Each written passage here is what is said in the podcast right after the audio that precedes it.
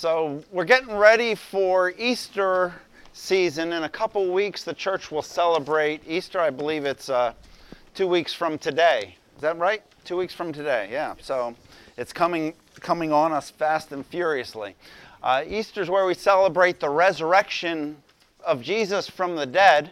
But in order for Jesus to rise from the dead, he had to die. He had to face the cross. He had to suffer in our place. And so we're looking in the next couple weeks at the road to resurrection and the things that Jesus went through as he as he prepared to be the one, the Lamb of God who would take away the sins of the world. And so today we're in Mark chapter 14. This is uh, the very last night of Jesus' uh, free, the very last night that Jesus spent with his disciples. And he's giving some of his last words to them prior to his, his suffering and death. And he says this You will all fall away, for it is written, I will strike the shepherd, and the sheep will be scattered. But after I have risen, I will go ahead of you into Galilee. So Peter said, Even if all of them fall away, I will not. Truly, I say to you, Jesus answered, Today, yes, tonight, before the rooster crows twice, you yourself will disown me three times. But Peter insisted emphatically, Even uh, if I have to die with you, I will never disown you. And all the others said the same. They went to a place called Gethsemane, and Jesus said to his disciples, Just sit here while I pray. He took Peter, James, and John along with him, and he began to be deeply distressed and troubled. My soul is overwhelmed with sorrow to the point of death, he said. Stay here and keep watch. Going a little far- farther, he fell to the ground and he prayed that if possible the hour might pass from him. Abba, Father, he said, everything is possible for you. Take this cup from me. But not what I will, but what you will. Then he returned to his disciples and found them sleeping. Simon, he said to Peter, Are you asleep? Could you not keep watch just one hour? This is God's word for God's children this morning. So, we're getting ready to celebrate Easter, and Easter for believers lies at the heart of Christian hope. The Jesus conquered death, and so death is no longer final for those who follow him. And we have hope of eternal life.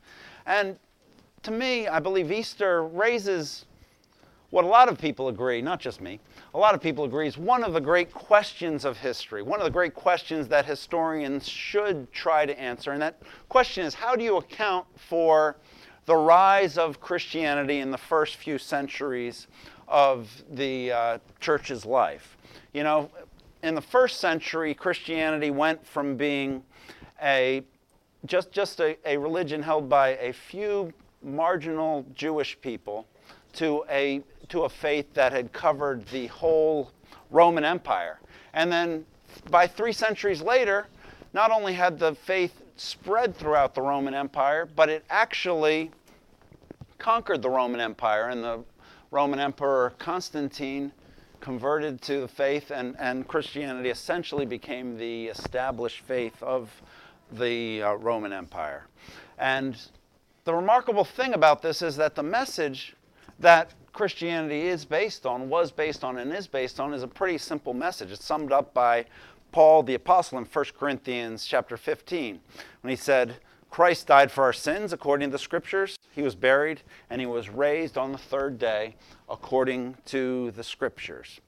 That simple little message is what powered the church to spread throughout the entire known world in just a matter of a couple generations. What Christians believe is that Jesus died about in about 33 AD outside the city of Jerusalem. He was buried and then three days later he rose again from the dead. This is not a legend or a myth or a metaphor for something else. We believe this is something that happened in space and time and history. And because Jesus entered into space and time and history and walked this earth and conquered death for us. That's why we can have hope as we move through space and time today. And the Christian message is built on this truth. It's not primarily a philosophy or an ethic or a lifestyle or, or a, religious experience. It's based on believing this message. And Paul goes on to say if Christ has not been raised in, from the dead, your faith is futile. You're still in your sins. So, from the very beginning, the apostles put the foundation for the Christian faith, located the foundation for the Christian faith in this historical event, this once in, in history historical event, the resurrection of Jesus from the dead. But when you think about it, that's a pretty vulnerable foundation for a movement you're trying to start because it's so easily disprovable. I mean, imagine if someone had just produced the body, said, Oh, you guys have been saying that Jesus rose from the dead, but you know, we found him and he emphatically hasn't risen from the dead. Here's the body, the coroner can examine it. Uh, you know, we'll take the dental records or whatever and, and, verify that this is him. But nobody produced the body. And so uh, a lot of people have, have posited that maybe this was a conspiracy by the disciples to, to uh, keep their movement going or to start a movement. But uh, if you look at the lives of the disciples, as they responded to Jesus' suffering and, and arrest and everything like that, you, you realize these were not a group of people who were able to keep a conspiracy together. And if just one of those disciples had, had, had simply flipped, had simply gone state's evidence, the whole story would have fallen apart. But you know the story, if you know anything about the history of the church, every one of the disciples and many of their followers went to their death rather than deny that Jesus was their Savior, rather than deny that Jesus had risen from the dead. So to this day, our faith stands on this that Jesus died and Jesus rose from the dead, and because of that, you and I can have hope. And the Christian message is always, first and foremost, it's not a, a set of rules we follow, it's not a religion we participate in, it's not a philosophy or a worldview.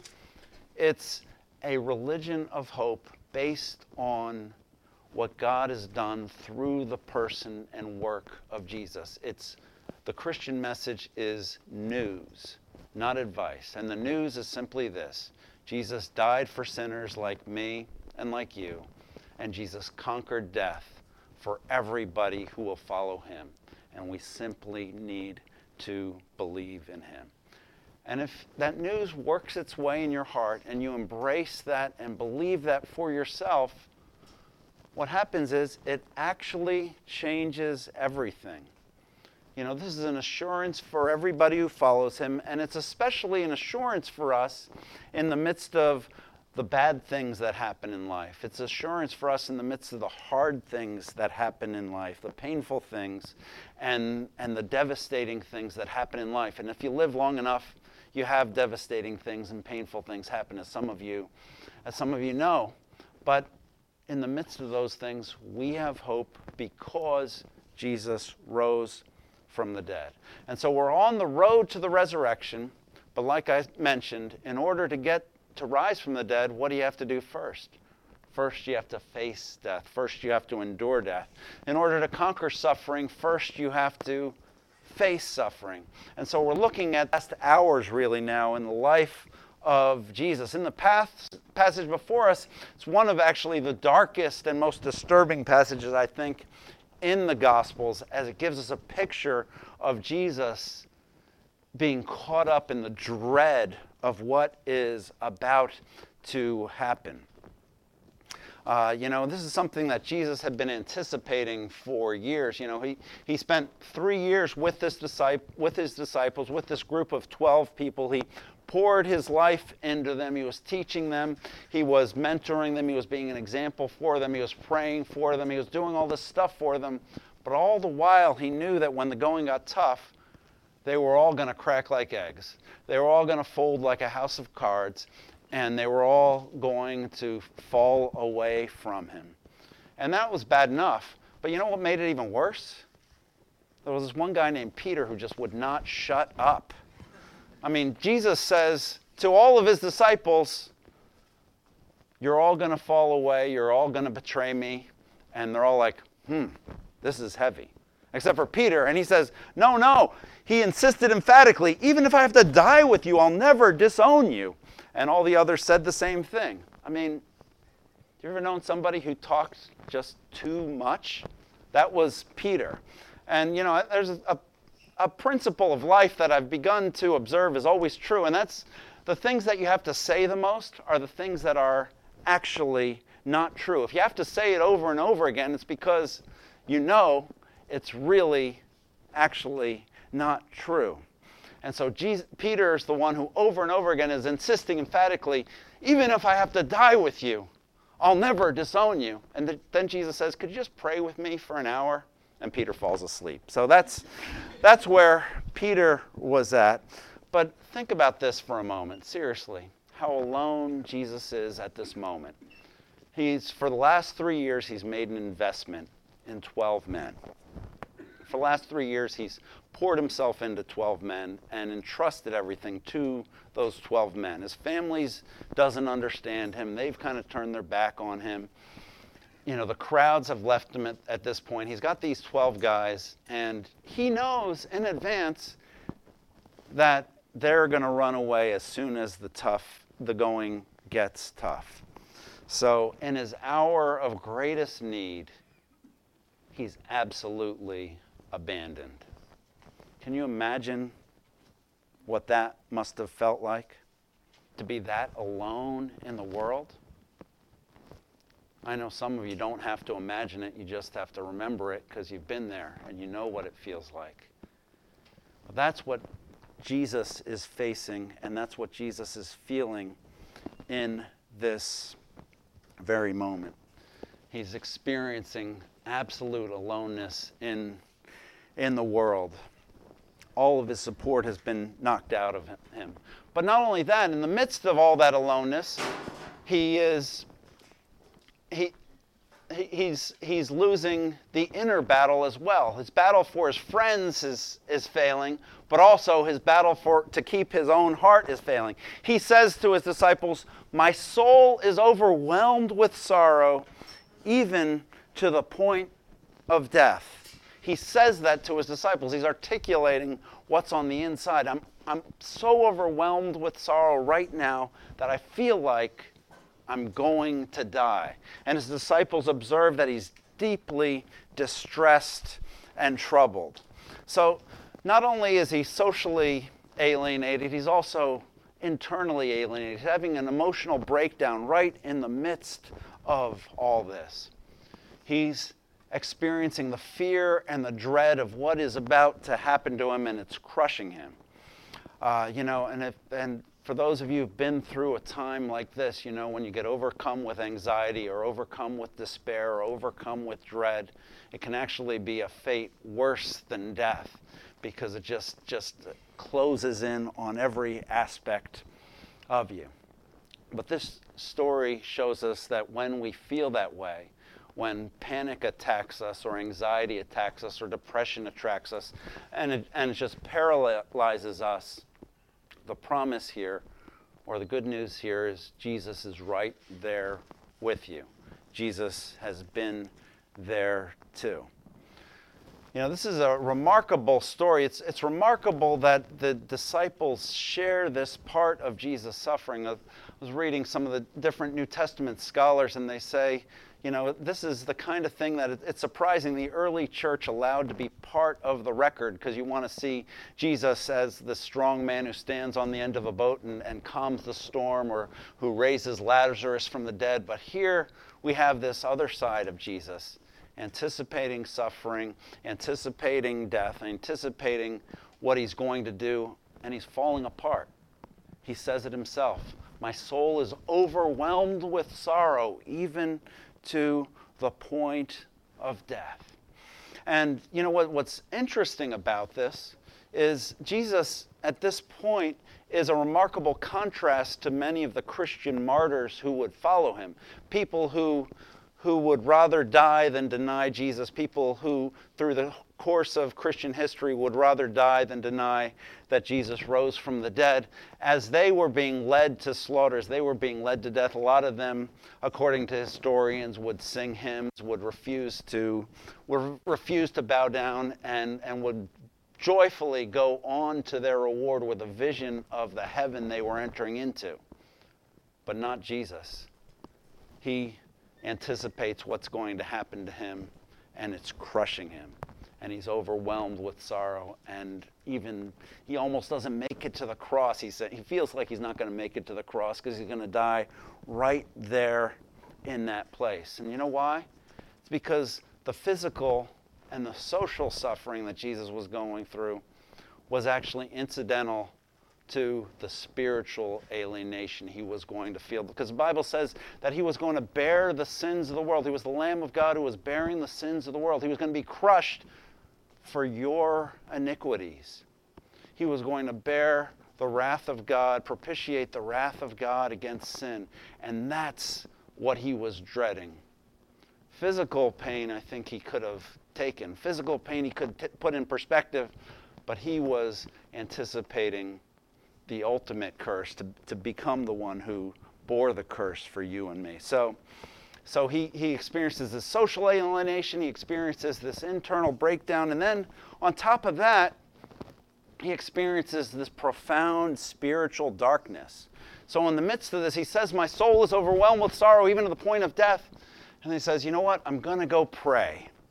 And I imagine prayer had always worked for Jesus. He said, Well, I'm going to just get on my knees and pray to God and ask for relief. And so he prays and he kneels down. He says, Abba, Father, everything is possible for you. Take this cup from me. And from all eternity, it says that Jesus had lived in the presence of God and had known the love of God. From all eternity, he had been in communion with God. He had taught his disciples how to pray. He had assured them that they have access to God in prayer. And now he prays the beloved Son of God prays to his Father and says, All things are possible for you. Please take this cup from me. And this time, it doesn't work. He prays, and the heavens are silent. He offers up his request to God, and God says no. See, the road to the resurrection is the road to the cross. But for Jesus to bring us to God, he had to feel alienation from God. For Jesus to win the victory over death, he had to endure death. For Jesus to remove the curse from you and me, he had to become cursed. For Jesus to take away sin from you and me, he became sin for us. For Jesus to save us and bring us into his family, he had to know what it is to be completely alone in the world. For Jesus to give us a sense of peace, he had to know profound spiritual and psychological breakdown. For Jesus to enable us to experience the love of God, he had to know in this time alienation from God. He had to know what it means to have your to say a prayer and have your prayers not be answered. And yet, Jesus kept going. Jesus knew all this and he didn't stop. He knew what he was facing and he didn't bail out. He kept moving forward. How did he do that? What was it that inspired him to do that? What the Bible tells us is that Jesus had a vision. Jesus had a hope. Even in, in the midst of the, the awful reality he was facing, he had a hope for what would come next. Uh, and that hope was your redemption, your restoration. Hebrews 12, 2 says, It was for the joy set before him that he endured the cross. He had a joy that was even greater than all of his suffering. And you know what that joy was? It was redeeming you. It was restoring me. That was the joy that inspired him. That was the joy that kept him moving on. That was a joy that was greater than all of his anguish that he held on to, than he believed in. Because Jesus, at this moment, everything that this world had to offer, even his, his experience of intimacy with his Father, was taken away. but he still had hope. You know what the definition of hope is, what it means to live with hope? It's not that all of your problems go away, it's that you believe that they're going to go away. You believe that God is going to manage them. You believe that they're going to be resolved. And so you keep going in the midst of those problems. Romans 8 24 defines it best, I think. It says, When hope that is seen is no hope at all. Who hopes for what we already have? But if we hope for what we do not yet have, we wait for it patiently. So hope is what keeps us going when we're alone in the world. Hope is what keeps us going when we feel like we're having a nervous breakdown. Hope is what keeps us going when we offer up prayers to God and the heavens are silent. And see, Jesus had that kind of hope. The glory of Jesus, the grace of Jesus, the greatness of Jesus is not just that he calmed the storms, that he raised the dead, that he cleansed the lepers, or that he fed the 5,000. The glory of Jesus is that in the midst of these awful circumstances, he kept going forward. He kept moving forward. He continued to live with hope. He went through these things, and he went through these things for us. And that's why we praise him. But it's also the challenge for you and for me.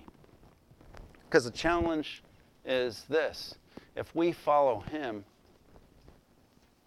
the reality of life is we're going to follow him through these challenges ourselves. See, your path to hope, your path to resurrection, your path to rest, to, to redemption will go through challenges of your own, challenges that will be unique to you. And that's as much a part of the Christian life, as much a part of the promise of the Christian life, as the promise of ultimate restoration. Paul the apostle puts it this way in Philippians 3:10. He says, "I want to know Christ. I want to know the power of his resurrection." Anyone here want to know the power of his resurrection? Someone say amen. Amen. amen. Okay. We want to know the power of his resurrection and the participation in his sufferings. So, what is the path of following Christ? It's, no, it's the hope of knowing the power of his resurrection, and it's the anticipation of knowing the participation in his sufferings. And these two things are together. Because, see, chances are, as you go through life, you'll have a moment of crisis where you find yourself alone in the world. Perhaps some of you are there right now. Perhaps some of you were there yesterday. Some of you might be there tomorrow, where you find yourself abandoned like he was, where you've lost the relationships that matter and those that you used to depend on have failed you. You know, we talk about community and why that's so important, but that can't nullify the fact that sometimes things fall apart and sometimes the things that we were leaning on collapse under us. You know, imagine having that personal crisis where a stranger comes to help you and they say, Who should I call to help you? And you realize there's no one who you can call right now because I don't know who you're supposed to call under this circumstance. Do you know what it's like to be alone in the world? The story of the gospel is that Jesus does, and he's with you in that. Jesus was emotionally tormented. And you know, after being in ministry for a couple decades, I don't minimize this, I maximize this because I've recognized that, you know, certainly cancer can kill people and heart disease can kill people, but I've done enough funerals at this point for people who were emotionally tormented, who were spiritually tormented and couldn't take it anymore, that I've come to recognize that depression and anxiety and despair can kill people just as certainly. In fact, they tell us now that the fastest growing cause of death for middle aged Americans in America today is what they call deaths of despair, suicide, or other forms of self destructive behavior that kind of catch up with us and take us down and, and take us out. You know, sometimes we fall into despair because we're disconnected from reality. and We can't see the good things. Sometimes we fall into despair because we have a clear eyed view of reality, and reality's just become so awful for us that we can't see how we could have hope. So, but when we find ourselves in a circumstance where we're being dragged down into despair, the hope that we have is that Jesus went there too, and Jesus is with us in that. Sometimes you're devoted and you're committed and you're a believer, and so you find yourself in a rough patch and you say, you know what? God tells me to pray about this, so I'm going to pray. And you say, I'm going to pray. And all am I going to pray? I'm going to get all my friends to pray. And I'm going to tell my church to pray. And I'm going to put out a, a prayer email to everybody I've ever met who prays, everybody on my email list who prays. And we're all going to pray and, and we're going to solve this problem. But sometimes all of those prayers go unanswered and we experience unanswered prayers and we experience the absence of God's presence in our time of greatest need. But Jesus knows this too. As intimate as his relationship with the Father is and was, he says in another place that he's known the love of the Father from before the world began. At this moment, he prays and the heavens are silent. They call this the dark night of the soul. And the thing that's troubling when you, when you study this, when you learn about this, is it's actually a common experience among those who follow Christ. And the more you are a person of prayer, the more you are a devoted follower of Christ, the more likely it is that you'll find yourself facing the dark night where where you'll say the prayers you've always said and all of a sudden they won't be answered and you'll call out to the God who's always been there for you and all of a sudden it'll seem like he's left the building and you just don't know what to do. I remember I had a friend who was going through a, a bad depression and, and he said to me, you know, the more I pray, the more depressed I get. And so I said, well, you know, I've got this, this Christian book on depression. Why don't you read this? He's like, oh, well, I'll try. And so he read it, and, and I asked him a, a, couple weeks later, I'm like, did, did you read that book? Was it helpful to you? He's like, you know, I was reading a couple chapters, and it just made me more and more depressed, so I just had to put it down and, and, and, and put it away. But what this tells us is that Jesus understands. He prayed, and God didn't hear. He called out to God in his anguish, and God did not answer faith and life following Jesus is knowing the power of his resurrection, but also sharing in his suffering. And when we're discombobulated because our hearts are full of anguish to the point of death. When we try to pray and God does not answer, when we pray for good things, we pray for things that are according to His will, and He says no. And we have faith and we believe we're operating with faith, and yet our faith doesn't move the mountain that is crushing us you know, what do we do in circumstances like that? How do we keep going in the midst of that? Well, this is where we need to remember the life of Christ. We need to remember who it is we're following and how it was that his life unfolded. The promise of the gospel is not that we'll avoid times of unanswered prayer, not that we'll avoid anguish, not that we'll avoid abandonment by our friends, but through all of these things, God is right there with us. Jesus is right there with us. Jesus understands these things. In fact, Jesus entered into these things before us, and just as his sufferings were was, was the road to resurrection for him, our suffering will be the path through which we experience redemption as well. God is telling a story through your life. God is revealing a, His glory through your life. And your struggles and your pain and your anguish and your abandonment is part of the story that reveals something about Jesus' death through your life. Through your suffering, you enter into Gethsemane with Christ. Through your unanswered prayers, Jesus Himself is praying with you.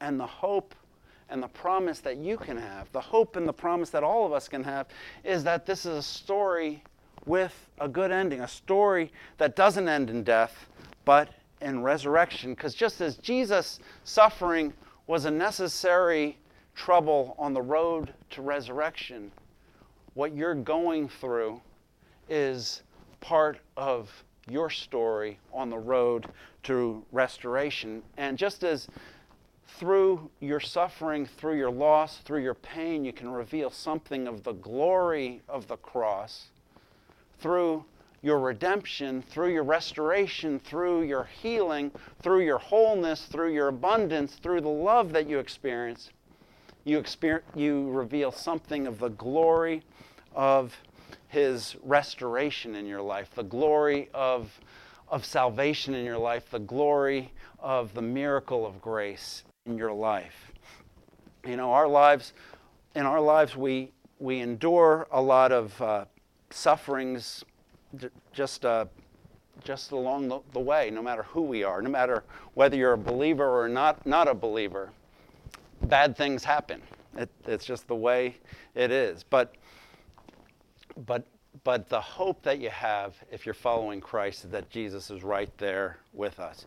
You know, this, this is personal to me because some of you know me know that in, in the years prior to coming to, uh, to uh, Jersey City, I went through a tremendously difficult time where I felt like I basically lost almost everything. And, you know, all of a sudden I read this story and I'm, I'm like, you know, I know what Jesus was feeling as he went through these various stages. And, you know, when I was in the midst of that and, and just kind of wondering what the next step was for me, some people started talking to me about coming to Jersey City to, to start a new church, and it seemed like a, a ridiculous idea in the time. I, uh, I, I'd, I'd spent a, a, day walking the streets of Jersey City, and I came back like, like uh, Moses' spies, and I said, There are giants in the land. I'm not going there. but, uh, but then I was talking to a, a close friend of mine, and, and he, he said something to me. He said, You know, I believe that the reason you went through everything is God was looking for a certain type of person to plant a certain type of church in Jersey City, and now you're available to do it. And I said, Well, I wish he had a different plan. but, but, but his words turned out to be prophetic, I think. And I look back at my own chaos and the turmoil and, and the personal challenges I, I went through, and I'm starting to see for me a bigger plan, a more comprehensive plan that God had for what He was going to do through my life. And I understand the way God works in our lives much differently than I did one decade ago. And I also understand that God has a creative plan for restoration, for redemption, and for renewal for all of our lives as we go through all kinds of things. You know, as you go through your life, you know, all, all of you, especially you young, energetic people, you have, you have these 10 uh, year plans, these 20 year plans, and you think of where you're going to be when you're 40, when you're 50, when you're 60. But let me just tell you, God has a plan too. And, um, and you're not going to know what that plan is until it happens to you.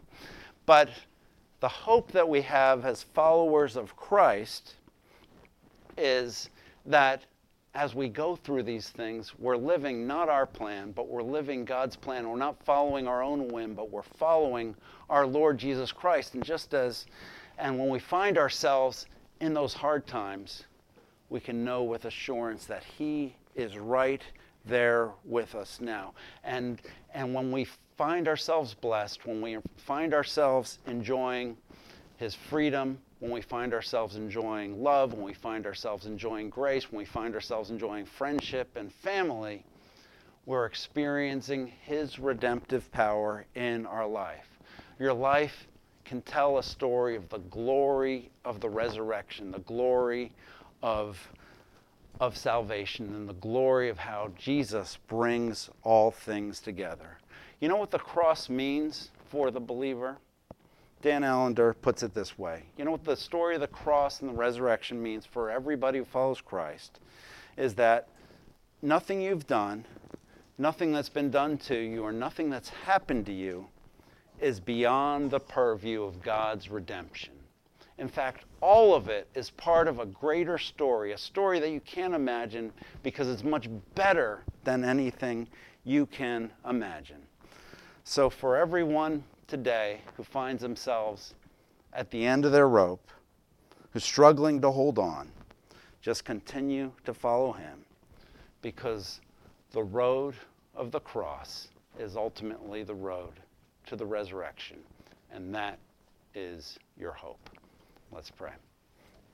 Father, I thank you for the victory of Jesus, and I pray for each one of us that you would help us to live in that victory. We pray. Amen.